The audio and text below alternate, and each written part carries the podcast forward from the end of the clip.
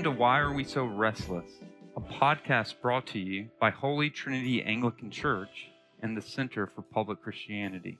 I'm Josh Chatraw, the Executive Director of the Center for Public Christianity and theologian in residence at Holy Trinity Anglican Church. I'm also one of your co hosts for this podcast. In a series of six talks, John Yates, the rector of Holy Trinity Anglican Church, is going to address why we seem to be unsettled, discontent, and so easily distracted. He's going to consider what's going on culturally and how it is forming us before inviting us to consider different ways to learn to attend to the world. At the conclusion of John's talk, I'll rejoin you along with my co host and New City Fellow alumnus, Micah Vandegrift. Micah and I will be joined by a special guest to briefly reflect on what we have heard and discussed how it applies to daily life. So stay with us for the second half of the podcast. In today's episode, John presents several modern assumptions about happiness. He then critiques them and points us to a better way to pursue joy. This morning, we return to our driving question why are we so restless? by considering the, the, the question or the topic of happiness. And I want to argue that we're restless because we pursue happiness in the wrong direction. So let me pray for us as, as we get started. Lord God, we ask that you would be present with us this morning, that by the power of your Holy Spirit at work in our midst, you uh, would shape our affections, that you would draw us to you uh, in love and longing. And that as you do, you would set us on the right path towards happiness, towards joy. You would show us how to inhabit time as one of your creatures, that you would uh, give us wisdom in an age of information, and that you would root us in this place. We pray these things in the name of Jesus. Amen. So on March 18th, this was two weeks ago, on March 18th, Centenary University in Hackett, New Jersey, announced the creation of a master's degree in happiness studies. University President Bruce Murphy explained that this will be, quote, an interdisciplinary program designed for leaders who are committed to personal, interpersonal, organizational, and societal happiness. Grounded in science and research, this new degree will study happiness and resilience to prepare graduates to make an impact in a wide range of fields happiness studies. So, happiness, you probably know, is, is a really big business. If you search happiness and self help on Amazon, 60,000 products are instantly available. And this includes books such as How to Be Happy in 10 Steps, The Happiness Advantage, The Happiness Trap, and The Happiness Project 10th Anniversary Edition. Almost all of these works, almost all of these works, make a series of profoundly important assumptions about happiness that reflect and are rooted in the, the convictions of our culture. And it's worth taking a few moments to outline those assumptions as we seek to understand the ways of happiness that we, as followers of Christ, have absorbed often unknowingly from the world. So, the first assumption is that happiness can be found in and through the world around us. Happiness can be found in and through the world around us. So, at the heart of this belief, belief is a conviction that the world is enough. We don't need a transcendent God in order to be happy. Now, of course, many happiness gurus and 10 step happiness plans include or allow for religion. Look at the research on happiness, and you cannot help but see that religious people are, on average, happier than non religious people. However, very few in the happiness business these days are willing to say that our ability to be happy depends on the existence of a sovereign God. Allow for it, sure. Depend on it, no. Benjamin and Jenna Storey are both professors at Furman and last year, they published a book entitled Why We Are Restless on the Modern Quest for Contentment. I very happily uh, adapted the title of their book for the title for this weekend. I hope they'll forgive me. Uh, and this is a really fabulous book. And if you're interested in the history of ideas and how we got to where we are today as a society, I would encourage you to get a copy, read it carefully. It's called Why We Are Restless on the Modern Quest for Contentment. Uh, one of the things that the Storeys emphasize is this first point uh, about finding happiness in and through around in and through the world around us. And the, the, they write that the daring assertion that gives Renaissance humanism its immense vitality is that the human world, the natural world, can be enough. An arena adequate to satisfaction of our longings, a world less fallen than the biblical story suggests. So the world can be enough.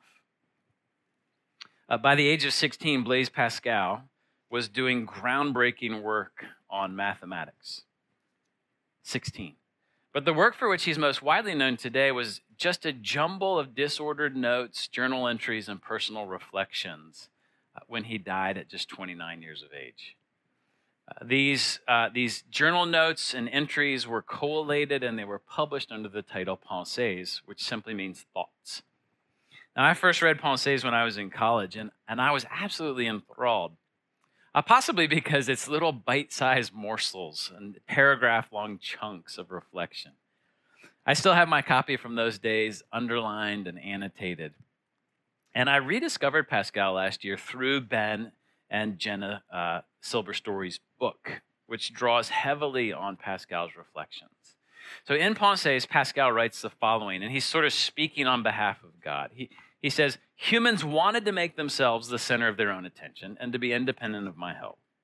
They took themselves away from my dominion and wanting to find happiness in making themselves my equal by finding their happiness in themselves. I left them to themselves. That is the state humanity is in today.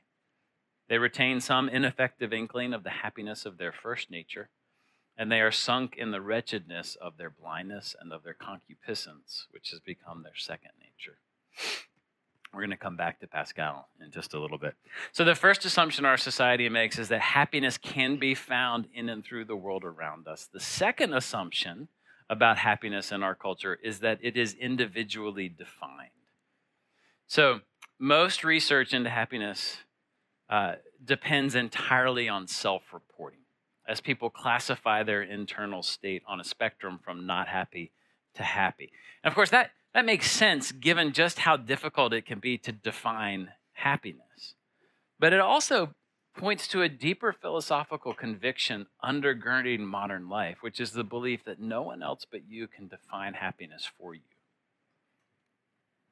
Now, this, of course, it's connected to our society's beliefs about identity formation if who we are is rooted in our heart's deepest desires, then the only way we're going to find happiness is by naming and meeting those desires. It's all very logical. But what do we do about the fact, I think obvious to many of us, that our hearts are these bottomless pits of constantly changing desire? Within the framework that the world has given us, there's nothing that can be done. We are consigned to a lifetime lost within ourselves. So, if happiness really is individually defined, then we're going to spend our lives as nomads. We're going to spend our lives as nomads, wandering the vast expanse of our hearts, looking for a permanent home, but fated to carry a tent of meaning on our backs as we set up camp for a short while, only to move on when the next and newest longing takes hold. So think about it this way if we're creatures made by God with certain limits given to us as gifts of creation, then to remove these limitations, it's not only to become alienated from God, it's actually to become alienated from ourselves. So, what we so often think of as freedom or liberty or independence is actually oppressive. As strange as it may sound, if we were made to have limits as creatures, then this pursuit of happiness without limits is the spiritual and psychological equivalent of living in a cage. So, the third assumption about happiness in our culture is that it must be individually pursued. So, this is an important and necessary corollary of the last point. Because we're the only ones who can define what happiness means for ourselves, we must be the ones to bring it about for ourselves. So, God or Shiva or meditation or some other spirituality might be involved in this, but we alone are the conductors of our own happiness orchestras. In this context, it's only the properly curated life that will ever be happy. So, our goal as human beings is to put together the rightly proportioned mix of experiences, relationships, and, and work to ensure our happiness. But because our hearts are fickle, fine tuning then becomes the name of the game. And this leads us on the endless pursuit of fads and fashions as new delights tempt us with the promise of happiness. And here's what's really hard about this is the greater your resources, the farther down the rabbit hole you can go because you never exhaust all of the false leads that are out there uh, Alan Noble, who I referred to yesterday, he writes The only limit to your identity is what society and your credit card will tolerate. And society will continue to pro- provide options, so make sure to take care of your credit score. If happiness must be individually pursued, then you are responsible for making your own happiness. And this we talked about this last night in the Q&A especially. This places an incredible weight on us from an early age. Not only do you have to figure out for yourself what it means to be happy, you then have to make it happen. Happiness is therefore always the product of your own personal choices. What this also means is that unhappiness will ultimately be your own fault. I do wonder, I wonder if that particular reality, uh, if this underlying psychological pressure has contributed to the growing numbers of people who identify themselves as victims of some kind, because it allows us to blame someone else for our unhappiness in a world that says it's all up to us. It's a topic for another time, though. So we have these three assumptions baked into our contemporary understanding of happiness. The world is enough to make you happy. You simply have to define it and then pursue it for yourself. So the question to ask is Are we happy? And I think the answer is no. Uh, in 1831, we're going to go back a little ways. In 1831, French aristocrat Alexis de Tocqueville traveled to the U.S., where he spent nine months touring the nation. He was interviewing and observing her people. And his reflections on this nation were printed in two volumes, appearing in 1835 and 1840. And the second volume in particular is among it is among the most prescient and prophetic works ever written about America. Uh, in it, he comments on our pursuit of happiness and how this leads to our abiding unhappiness. And what he saw in 1831, I think, is still true in 2022. And this is what he says. You may have heard me refer to this before uh, in, a, in a prior talk in a prior year, but this is what Tocqueville writes In America, I saw the freest and most enlightened men placed in the happiest condition that exists in the world. But it seemed to me that a sort of cloud habitually covered their features. They appeared to me grave and almost sad, even in their pleasures. The inhabitant of the United States attaches himself to the goods of this world as if he were assured of not dying and he rushes so precipitously to grasp those that pass within his reach that one would say he fears that each instant he will cease to live before he's enjoyed them. He grasps them all, but without clutching them. And he soon allows them to escape from his hands so as to run after new enjoyments. Death finally comes, and it stops him before he has grown weary of this useless pursuit of a complete felicity that always flees from him. I just, I mean, what a quote. Holy cow. So, what is our chronic discontent culturally? What does our chronic discontent tell us about ourselves? Well, I think most obviously it tells us that we probably need to examine the path that we've chosen down which to pursue our happiness. So, in Pensées, Pascal wrote a lot about what he calls our wretchedness. Uh, and he says, somewhat surprisingly, man's greatness lies in his capacity to recognize his wretchedness. A tree does not recognize its wretchedness. So it is wretched to know one is wretched, but there's greatness in the knowledge of one's wretchedness. What he means is that our discontent points to the hope of something more. Dissatisfaction testifies to the possibility of greatness. Our default happiness, it's not due to external circumstances, it's an internal problem, a problem with human nature. So, as Ben and Jenna Storey say, the unhappiness that remains when such liberations have succeeded must have its source not in our laws, but in ourselves. So the path to happiness through liberation is mistaken, and the problem lies deep within our hearts. So we spent the first half uh, of this talk uh, deconstructing happiness. And we're going to turn now uh, to the task of reconstructing happiness. And in order to do this, we need to return to the God who made us. Uh, after the last five weeks, those of you who are members here, you know we've been preaching through the book of Ecclesiastes on Sunday morning. So by now, you all know um, that under the sun, all is vanity. So, as Pascal writes in Pensées, he says Ecclesiastes shows that man without God knows nothing and remains inevitably unhappy. It's only once we look over and above the sun to find the one who made it that we can find meaning and, yes, happiness. So, what's a biblical view of happiness? What is a biblical view of happiness? That is a tricky question. There are countless proverbs on happiness. The Beatitudes are about happiness. But there's not a go to text that says, this is what happiness is, and this is how you find it. That's really all of Scripture. Uh, instead, uh, there are patterns and there are practices throughout the Bible that lead us to the kind of joyful contentment that is the version, the biblical version of happiness. And I want to talk about four of these sort of patterns and practices. You can think of them as four points of a compass, four cardinal directions by which we orient ourselves and experience the happiness, the blessedness, the joy of Christ.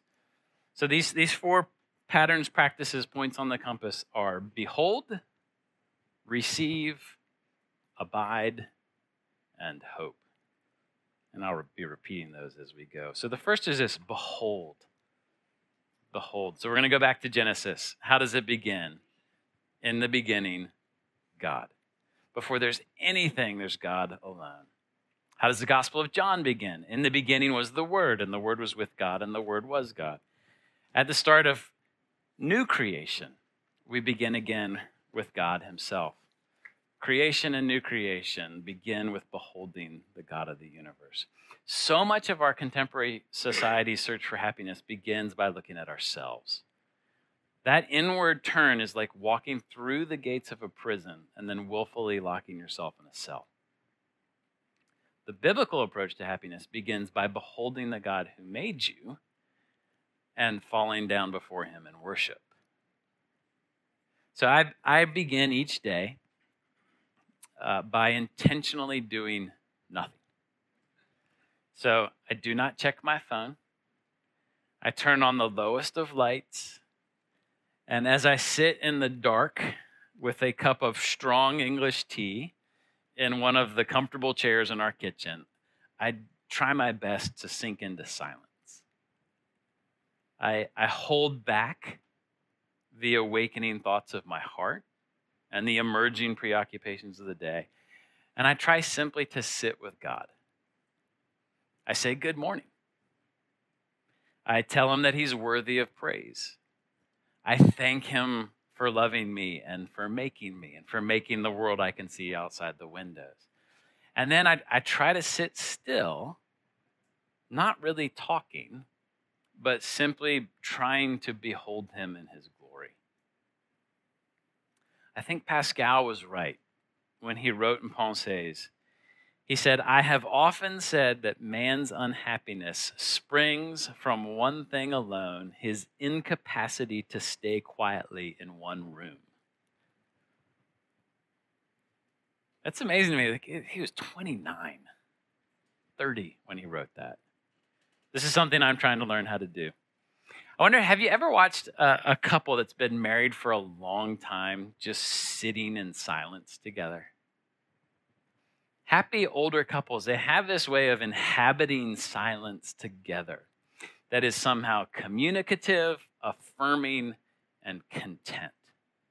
They're just happy to be in each other's presence.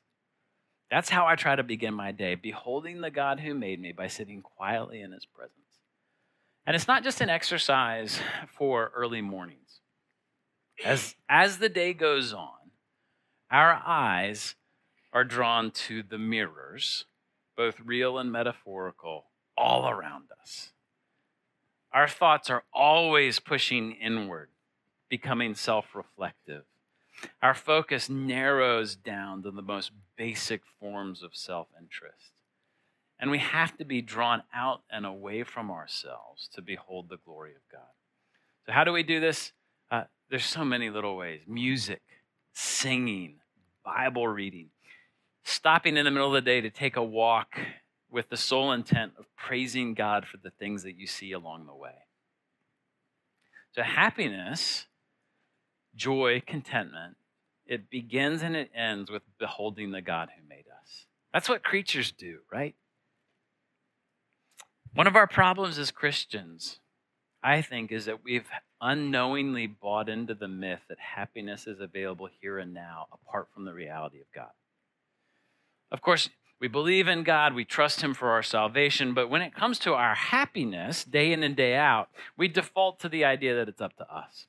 So we, we actually partition off our faith and we make it mostly about eternal future realities. And we live as happiness seeking humanists for most of the day. And in this context, love of God, it becomes a duty and sometimes a drudgery, but it's never a means to finding happiness. True happiness, though, begins with beholding, and that's true north. So the, the next point on our compass, let's call it south, is receiving. And again, we return to the creation narrative. So in Genesis 2 7, we're told that God breathed into the face of Adam, and, and Adam became a living being. God gifted him with life. So have you ever thought about the fact that every breath is a distinct and unique gift from God? Because you don't even have time to think about that, because I've taken five breaths since I said that. The air that we take into our lungs, it's not a right that we enjoy by virtue of existence, it's a gift.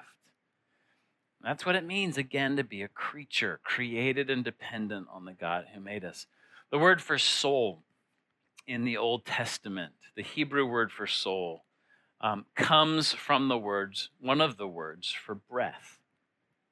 And the connection reminds us that our souls are a gift from God, moment by moment by moment. So, the, the mode of the world, as Tocqueville observed, is to grasp and to consume, a clenched fist instead of an open hand. I talked about this two Sundays ago in the context of Ecclesiastes 5, and I want to return there briefly. So, Ecclesiastes 5 18 to 20, it's one of those uh, theological rest stops that appear a handful of times throughout Ecclesiastes. So the bulk of the preacher's reflection in Ecclesiastes takes place under the sun, according to the wisdom and reason available to all people apart from God. And every, every reflection, every avenue that he explores under the sun, it ends in vanity. He's constantly going down these dead end roads. And, but in chapter 5, verses 18 and 20, uh, the preacher looks above and beyond the sun to the God who created all things. And here, in this beholding of the God of creation, he offers a, a meditation on happiness. And this is what he says He says, Behold, what I have seen to be good and fit, fitting, is to eat and drink and find enjoyment in all the toil with which one toils under the sun the few days of his life that God has given him, for this is his lot. Everyone also to whom God has given wealth and possessions and power to enjoy them and to accept his lot and rejoice in his toil, this is the gift of God. For he will not much remember the days of his life because God keeps him occupied with joy in his heart. In this paragraph on how to enjoy life, the main actor is God. And God's central action is to give. Just look at the verbs. The preacher, his main action is to receive and so to enjoy.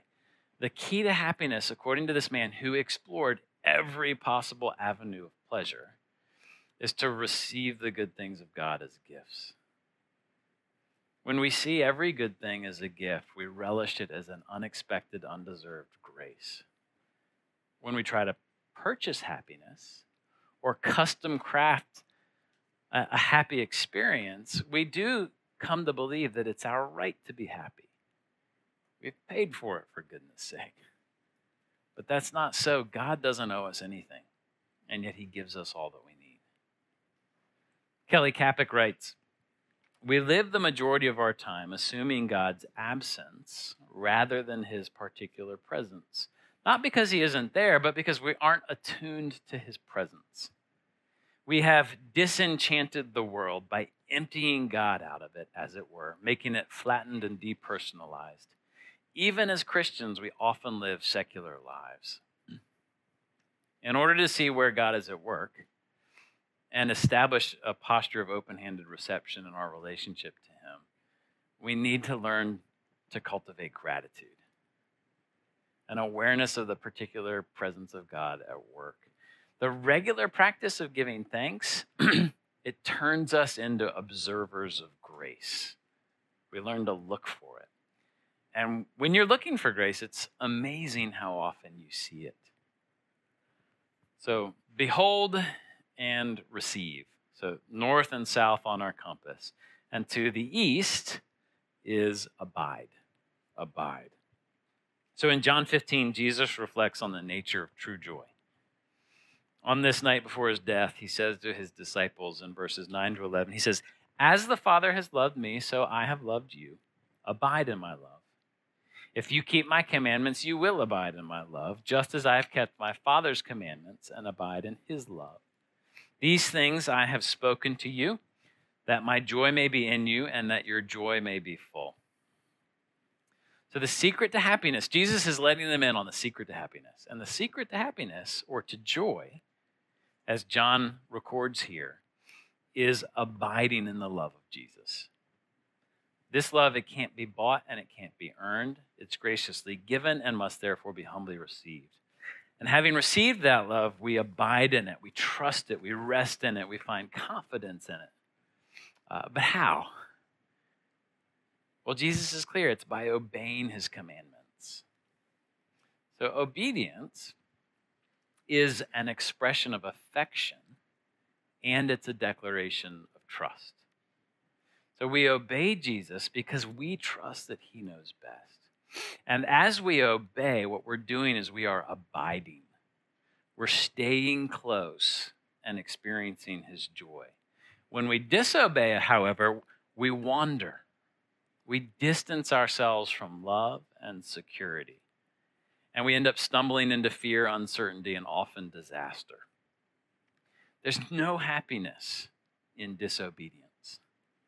There may be momentary pleasure, but there's no happiness. But there is happiness in faithful submission.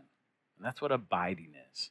So when you understand that you're a creature, going back to our first talk, when you understand that you're a creature with God given limits and God intended ways of being, when you understand that your identity is found in relationship to Him, then you recognize the joy or the happiness in abiding and obeying.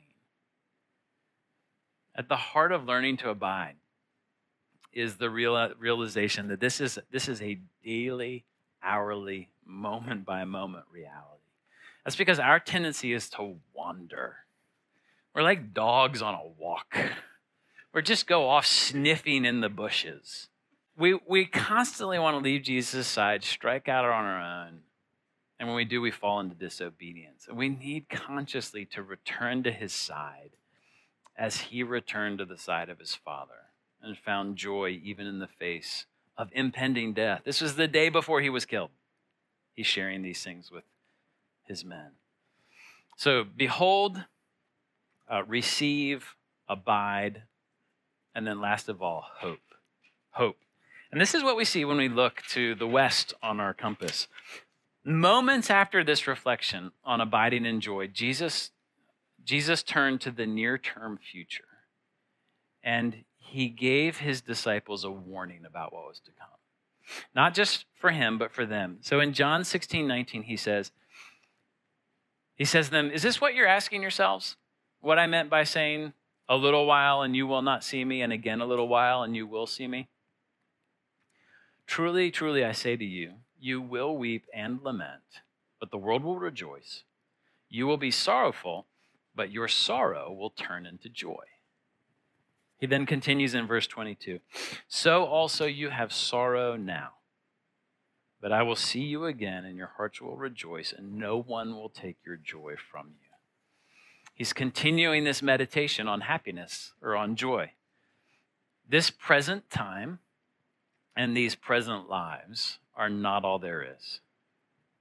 Therefore, the joy that we seek and experience in this life is not and cannot be the fullness of joy. While society around us says this is all there is, enjoy it while you can, the Lord says, hold out for greater joy. The true deep happiness for which you were created is yet to come. Yes, there is true joy in the present, but that joy is nothing compared to what we'll experience when Jesus returns in glory. Much of life, much of life is filled with sorrow and with stress we don't feel all that happy most of the time. I just finished reading a book about William Barentz's 16th century expedition to the Arctic Circle. In the 1590s, he went three times to the Arctic Circle. It's an amazing story of daring and endurance. And on, on, multiple, on multiple occasions throughout the, his three expeditions into the Arctic, Barentz and his crew found themselves floundering among ice floes. And occasionally they would become encased in the ice. And when they became stuck, one of the ways they were able to break loose was by walking out an anchor, embedding it in a distant, stable iceberg, and then pulling the boat along toward the anchor over the ice. There's a lot of work. That, I think, is how hope works. It's an anchor that pulls us forward when we get stuck. And we have this idea for us in Hebrews 6, 619, where, where the author writes, We have this as a sure and steadfast anchor of the soul, a hope that enters into the inner place behind the curtain where Jesus has gone as a forerunner on our behalf. So, hope isn't just something you possess, hope is something that you do not just something you possess, it's something that you do. It's an active, not a passive verb. One of the things that I find most attractive and most true about Christianity is its clear eyed assessment of the world in which we live. The world is astonishingly beautiful and at the same time shockingly ugly. Hope what hope does it, is it allows us to be honest about the ugliness while remaining confident about the ultimate end and beauty of all things. Sometimes I think we as Christians forget this. Instead of admitting the ugliness, we naively say, oh, it's not all that bad. But remember, Jesus sheds tears over our death and rebellion. It is that bad. What hope is, hope is this form of godly discontent in a way. Because it allows us to name the ugliness around us without despising it and without losing heart entirely. one of the reasons we're so restless is that we're constantly pursuing happiness in the wrong direction. We need to reorient as creatures to behold, to receive, to abide, and to hope. Those are the four points on the compass by which we begin to find our way down the God given path to happiness. All right. Thank you all for joining us again. We're here for another commentary and discussion on uh, John's series on Why Are We So Restless? I'm joined here with my colleague and co host and friend, Josh Chatraw, uh, director of the Center for Public Christianity and lead teacher for New City Fellows, uh, resident theologian here at Holy Trinity. Um, Josh, good to see you again. Yeah, it's great to be here. Uh, welcome our, our friend uh, Seth Berman. Uh, Seth, you want to introduce yourself? Sure, sure. Sure. It's great to be here. Um, so, yeah, I'm in the Fellows Program, and uh, just a little bit about me. I'm a uh, father of uh, three beautiful kids and uh, wonderful wife, and um, I'm a CEO of a, a, small technical company. But I'm a uh, software engineer by trade, and actually, my hobby is uh, writing software. Some of you may think that is cool, and others very sad. It depends on your perspective, but, but I happen to love it, and um, that's that's my story. Great. Good to be here. Yeah, yeah. We're glad to have you. Uh, as, as, I mentioned, our, our topic tonight uh, why are we so restless? Uh, because we pursue happiness in the wrong direction. Uh, so, for those that uh, have you know just uh, taken in the talk, you heard John give us a, a, sort of a compass, a layout, a, a way to approach happiness that is informed by a faithful posture rather than the posture that the world often imposes on us. Um, so, Seth, let me ask you the first question how do you approach happiness now that might be different uh, from the way you did as a as a younger man? Yeah, that's a really good question. So I would say, and this is probably pretty typical, that in my 20s and certainly 30s, uh, I didn't really have a family yet. I was all it was really all about uh, me and my career and um, wanting to, you know, climb the corporate ladder and uh, you know to to be the best that I could be, and um, you know that that uh, that's good.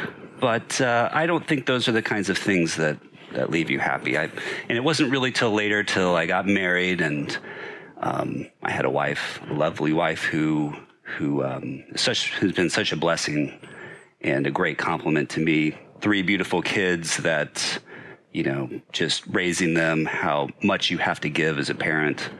Um, seems kind of counterintuitive, but those are the kinds of things that I've found that really actually make me happy mm-hmm. um, in the long term. So it's been been a nice journey to to do that. One of the um, the points that that John's bring brings out in the talk is that um, we tend to think that, uh, or we are sort of formed to think that we can find happiness in ourselves. And I'll e- echo what you just said. For, for me, you know, uh, growing up or this this period of life that we're going through right now, um, you start to recognize happiness uh, or the you know the things that that make life uh, real, uh, and in places that you might not expect it uh, or might not have expected it as a, as a younger person. Um, Josh, what's how uh, how does how does happiness and contentment and uh, those other words joy how, do, how does this uh, reflect in, in your life and in your walk? Yeah, yeah, I think that there's a kind of paradox with happiness that on one hand, well, I'll just say this to to get off the bat, and then I'll talk about the paradox, which is I do think happiness is something that as Christians we shouldn't be afraid to talk about. In other words, I think that there can be kind of, if you start talking about, you know, the culture wants to be happy. As a negative thing, like as a critique on culture, all the culture wants to do is be happy. And I'm, and I'm just like, yeah, and what, of course, I think there's something about humans that want to be happy. That's part of human nature. Okay, let me get to the paradox. So, so number one, I would just say we shouldn't be afraid to talk about it. That says yes, there's something in us that deeply desires to be happy. But here's the here's the paradox. If you pursue happiness as the number one thing, if you just say, "How can I be happy?" and then you go around and you and you kind of say, "I'm going to be happy by just pursuing pleasure here. I'll be happy if I, you know, get enough stuff." If if if that's the way you if you're just saying, "I want to be happy, let me go do it." It doesn't work. so there's this kind of here's the paradox. The quickest way to be unhappy is to say, I want to be happy. And I want to, because I, I was actually just talking to my son, uh, who's, who's eight at the time of, of, of this podcast. And he, um, we were talking about different choices and he was struggling to make choices. And he said to me, Dad, I'm just so afraid if I pick the wrong choice, I won't be happy. And I said, Well, son, it, you're, you're focusing on the wrong thing.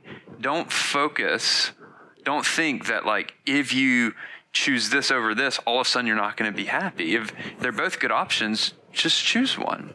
But the biggest thing to focus on is is my attitude of my heart is is that pleasing to God? Is that obedient? And then we were talking about, you know, actually, as a Christian, our first question should be not does this make me happy, but does this make is is this obedient? Is this pleasing to God?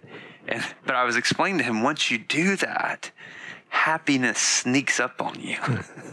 so it's not saying happiness doesn't matter, but it's saying when you put yourself at the center and everything's up to you to kind of achieve happiness, it's the quickest way to not be happiness. And we were talking about, you know, from in the life of an eight year old, how this kind of plays out. But it, and, and then in the course of the conversation, we went to, yeah, how does this pl- how does this look for you, Dad? Mm-hmm. Do you struggle with this? And it was like, oh yeah, you bet, in different ways.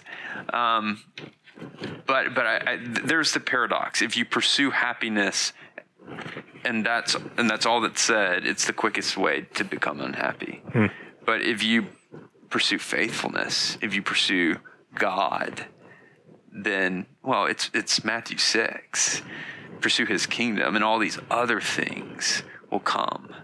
And so, in some sense, we can be freed up from having to worry about that. Hmm. Um, and that's like we can just trust God with that. Our big thing is obedience, but that doesn't that doesn't mean that happiness shouldn't be talked about. It's just this is the path to happiness is the fear of God, is obedience to Him. Mm-hmm. Yeah, and I think uh, it's interesting you bring up your eight year old because my eight year old, we were sitting in the uh, sitting in the hot tub, and he he likes to do um, these little quick fire questions like, okay, ask me a question, then you just answer as quick as you can. And so his question to me was. Um, you know, kids, they, they don't see, they see things in absolutes. So his question was, would you rather be super poor but have lots of friends or really rich and no friends. And so, and, and this is this is the same thing I was thinking as you were speaking with like happiness. It's like the point isn't to say that you shouldn't pursue. I mean, some of the things we were talking about, uh, where I said, you know, climbing the corporate ladder and doing. It's not that those things aren't, you know, worthy and they can bring some measure of earthly happiness, but it's not the point. And I think that you know as I listened to my son and I was trying to say, you know, in for his question, it was like, let's kind of reframe mm. what we're talking about here. I mean, obviously, the way you've presented it is, I'm going to tell you, you know, this versus that. But, and I think happiness can kind of be maybe thought of or talked about in the same way. You were just saying, you know, I think happiness is, it's something that should be talked about um, and something to strive for, but, but I think it's our orientation. It's not, you should, these things don't bring you happiness, but these things do, and you just got to know which ones to pick. Mm-hmm, mm-hmm. I really like the uh, the directional uh, metaphor that, that John gives us in in, in the talk. You know, it kind of lands on this this concept of a compass. Uh, and you know, you you just said, or how do we orient ourselves? You know, so I was thinking about um, in, in America, especially, of course, we have this uh, this concept ingrained in, in, us as of the, the pursuit of happiness, like the, that we're chasing, that we're following uh, happiness, which which evokes movement, right? Um, so this this new compass that that John lays out for us.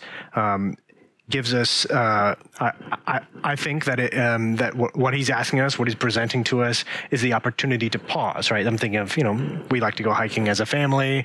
I don't know how to use a compass very well, but every once in a while I'll pull it out to show the kids and say, hey, look, which which way are we going? Let's pause here uh, and and orient ourselves. So I'm I'm wondering, Seth. Um, what does it feel like in your family or maybe maybe in your professional life?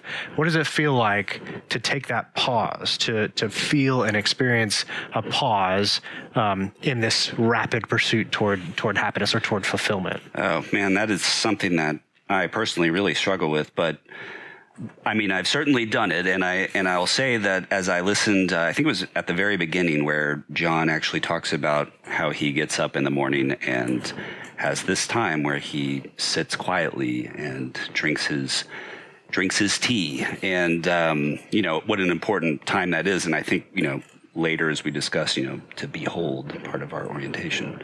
Um, and I thought to myself, you know, for at least for me, that is something that you know that level of quietness is something that I really struggle with. But I think it just sort of that stood out to me as something that I really would like to put into practice. And I don't know if that's appropriate for everybody in their their schedules, but for me personally, that would be something that that I think would just be so valuable and just just uh, to be able to be quiet like that.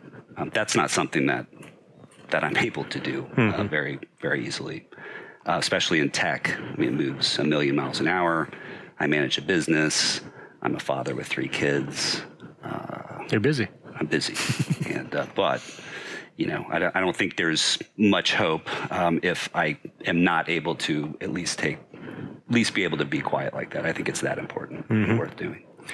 Um, you so as a uh, not not to get too deep into your professional work here, but uh, I know you you do releases every once in a while. How do you um, how do you employ that that pause in in the business itself? Yeah, yeah. So actually, we do something kind of interesting, and I, I tried to model it sort of along the lines of you know the the seventh day of rest, so to speak. We have this sort of annual release, and I'm right now I'm in the middle of it, and I, I was telling you know some folks that I as an eccentric engineer, I made this vow that I would not be cutting my hair until the release was over. And it's not over yet. You guys have seen my hair, the listeners can't. But um, my hope is this week I will be able to cut my hair. But you know, it doesn't look as bad. You look fine. I mean, that, the hat does a lot. Flattens it down. Um, you should see it in the morning. You can ask. You can ask my wife if you're really interested.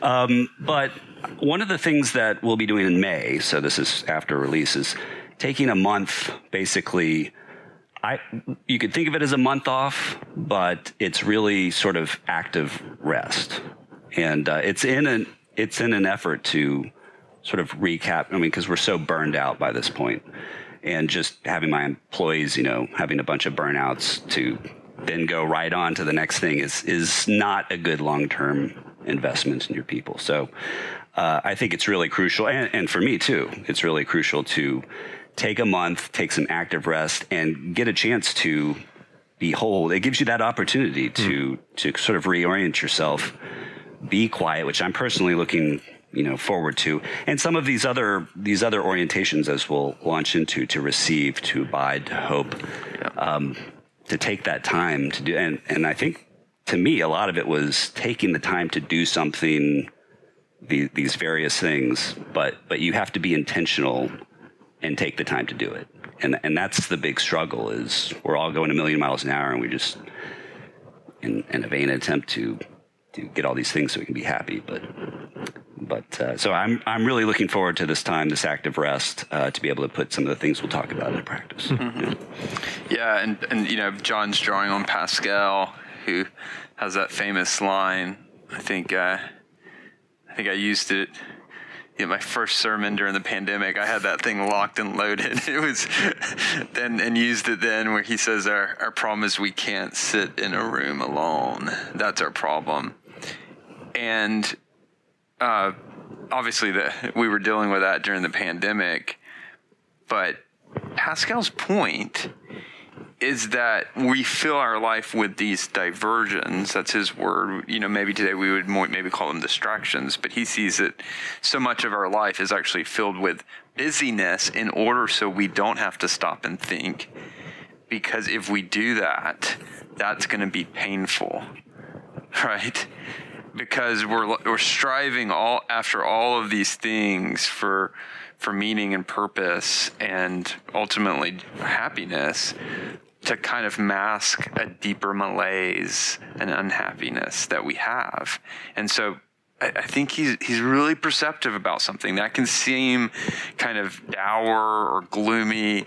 Um, yeah, um, he's working out of this Augustinian tradition that can can feel like that, but but he's actually saying what we're doing is we're hiding from certain realities like pain and suffering and death that are inevitable and we don't want to think about them. But but I think what he's getting at is if you actually learn to to face those realities, those are things that let's be let's actually be really rational about this for a second are coming are coming for all of us right mm-hmm. pain suffering these are realities um, and actually if I, th- I think the Christian life is this kind of learning how to die each day in order so that we can truly live, so we can really have joy. So there's again, there's this paradox by actually kind of looking at our own um, frailty and actually coming face to face with that, and even death.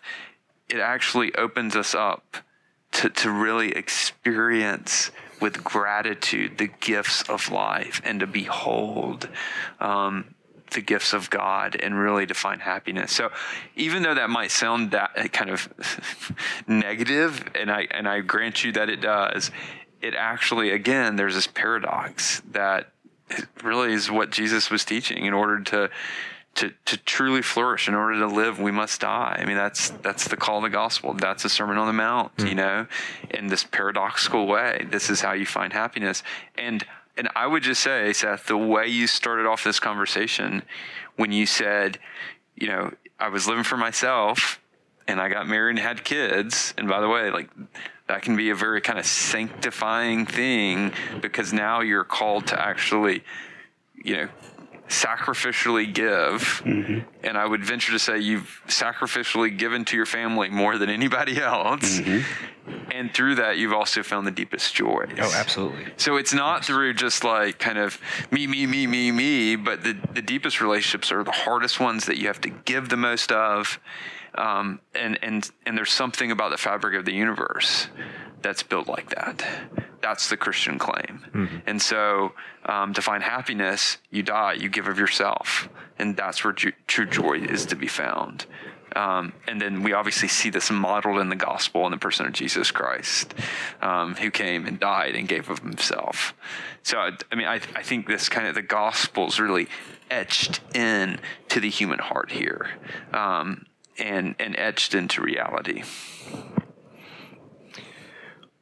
One, one thing that I um, was curious about when when re-listening to to this series and, and this talk was the um, the variety of words that we use to describe this sense, right? This pursuit, this uh, um, yeah, the, the following after these these feelings or or um, yeah, sense of of happiness.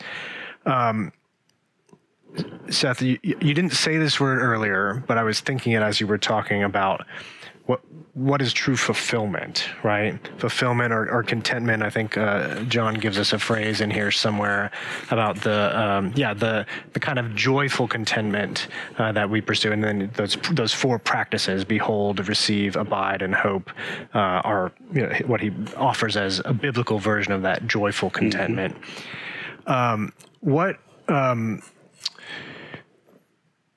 do you feel in your own life that there there's a, sort of difference between fulfillment and joy and happiness, or are, do they all sort of get uh, muddled up in the the uh, all, all, that happens in your life? You know, work, family, yeah. uh, friendships, etc. And a little of this goes back to kind of what I was saying about the absolutes. I mean, yeah, there's lots of stuff that makes me happy. Um, for me, I, I enjoy playing. Um, my PlayStation 4. I don't know about you, Josh, but uh, that, that, No, that doesn't. no. I didn't think but so. he, but but FIFA? he already knew that. No, I'm.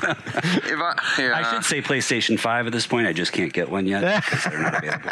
Um, but uh, yeah, there there are various things in in life, uh, like I said, that uh, that make me happy for a moment in time, um, and uh, you know, make me glad that I'm you know um, pursuing a, a good career or I'm doing the hobbies. You know, I happen to my hobby happens to align with uh, my career itself, which brings me joy. Uh, does it bring me fulfillment? Uh, not, not, not the way that my uh, family does, and maybe some of that does go to you're giving yourself to other human beings. And I think that's probably more impactful. At the, I mean, to watch your kids grow and and feed off what the things that you're you're showing them, you're instructing them, you're making them hopefully better versions of yourself, and you're that brings you joy to see that.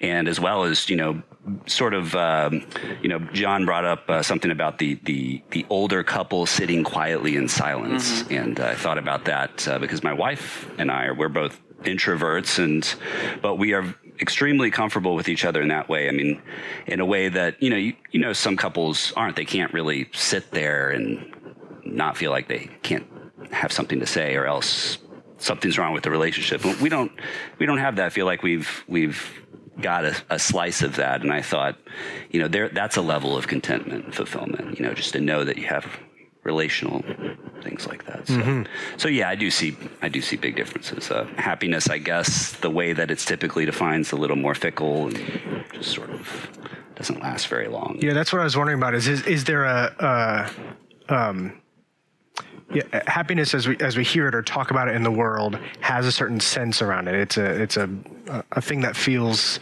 false or, or can be can be falsified. And I'm thinking about as, as Christians. Um, Obviously, the like Josh, you mentioned the the pursuit of happiness. Th- th- that's a good thing. That's that's a, a, a driving of the human heart.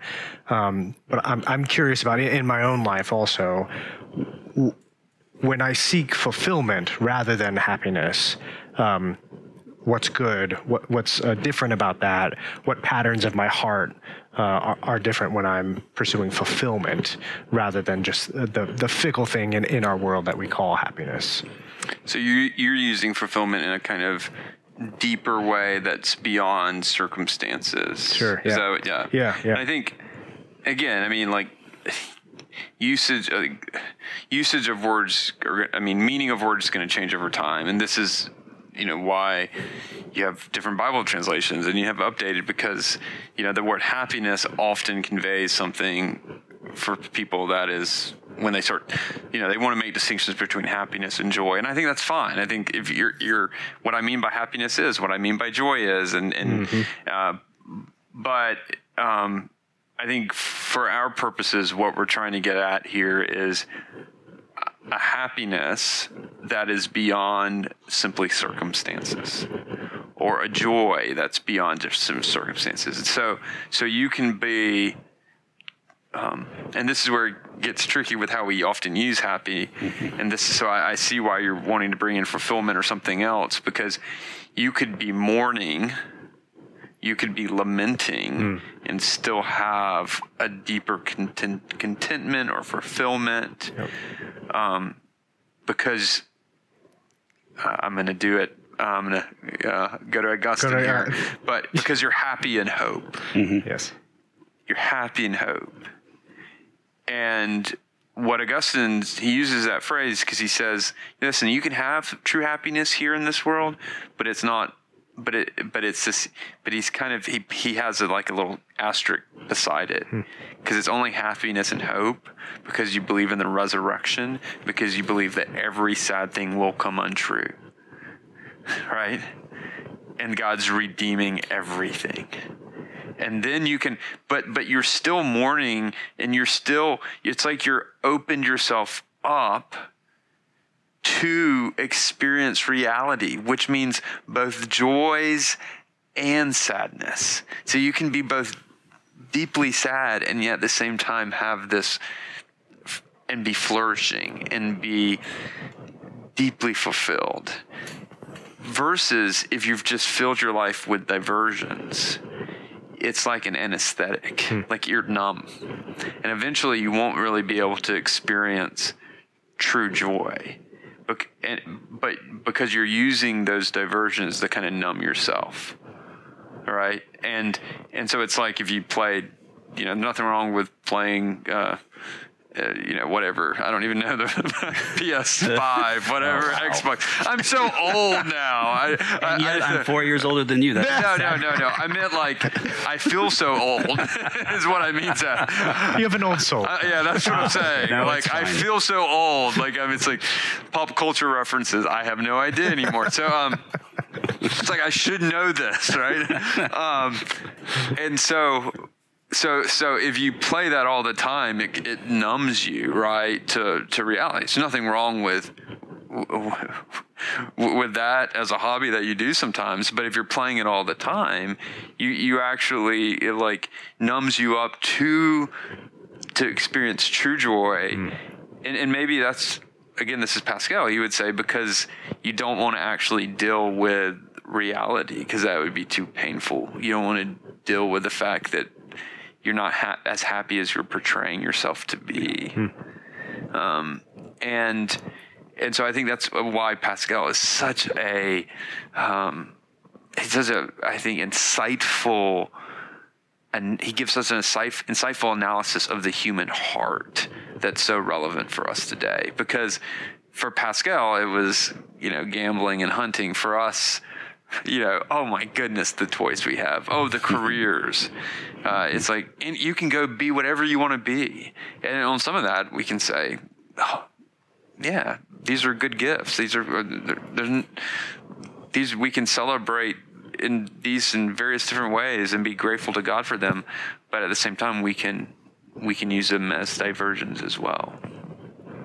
Well, and I thought uh, uh, this is absolutely right, and I, and I thought another interesting thing was about how your how the things that make you happy are sort of a moving target all the time, right? So it's exhausting. but You're never going to be happy because you're always chasing. You're always switching what what it is your your individual pursuit of what it is that actually makes you happy. So it's just sort of. I think he describes that. Uh, John describes that in kind of detail, but. Uh, it just sounds like, um, and I think he used the greater your resources, the further down the rabbit hole you can go, um, which was, you know, uh, very true. So clearly, there, clearly, I mean, something that kind of the higher level, there can be no fulfillment without God being Yeah. God centered. Well, and I, and I think it once the pursuit of happiness becomes the kind of standard is the kind of standard mode of operation for a culture this in this almost hedonistic type of way pursuing happiness then what happens is if you're not happy you're a loser. Mm-hmm. Right? It, it- so it's it's like oh hang on. So I winning means I'm happy, which means I you know, and John was bringing this up. It means I better not only have this stuff, but I need to show everyone that I'm actually happy. So make sure the Christmas card is really good. Make sure make sure the the uh, you know the Instagram is beautiful pictures. Makes because because I need to show everyone else that I am winning, I am happy, and we're good. Oh goodness! And what does that do to the gospel message? What does that? No, what does that do to everyone else when we're in this game to show everybody? No, look, everything's great. We're really happy. But then, you know, we're unable to take off our mask and say, actually, life is not what I expected it to be right now, and I can own that. This relationship isn't going well. Um, to be able to be vulnerable is very hard when you adopt this view of happiness because if you're vulnerable, it's admitting to everyone that you're not at the top, you're not winning. So it, it's not just the pursuit of happiness, it's happiness as success that we've embraced, I think. And as and the and higher up you go up economically and socially in in in our culture, the bigger the importance of that. Um, Yeah, now you're making me feel bad because I liked the game of life. Remember that? yeah. With the little spinner. And Yeah. Your whole goal Oh, yeah. was to make your car with and bring the kids along, get more kids, and send them to college and get all the way to the end to Well, the big that- mansion at the end. And that was my goal, Seth. I, To make you've you feel done- bad because you done like the game of life You- growing up. You've done well. I now feel just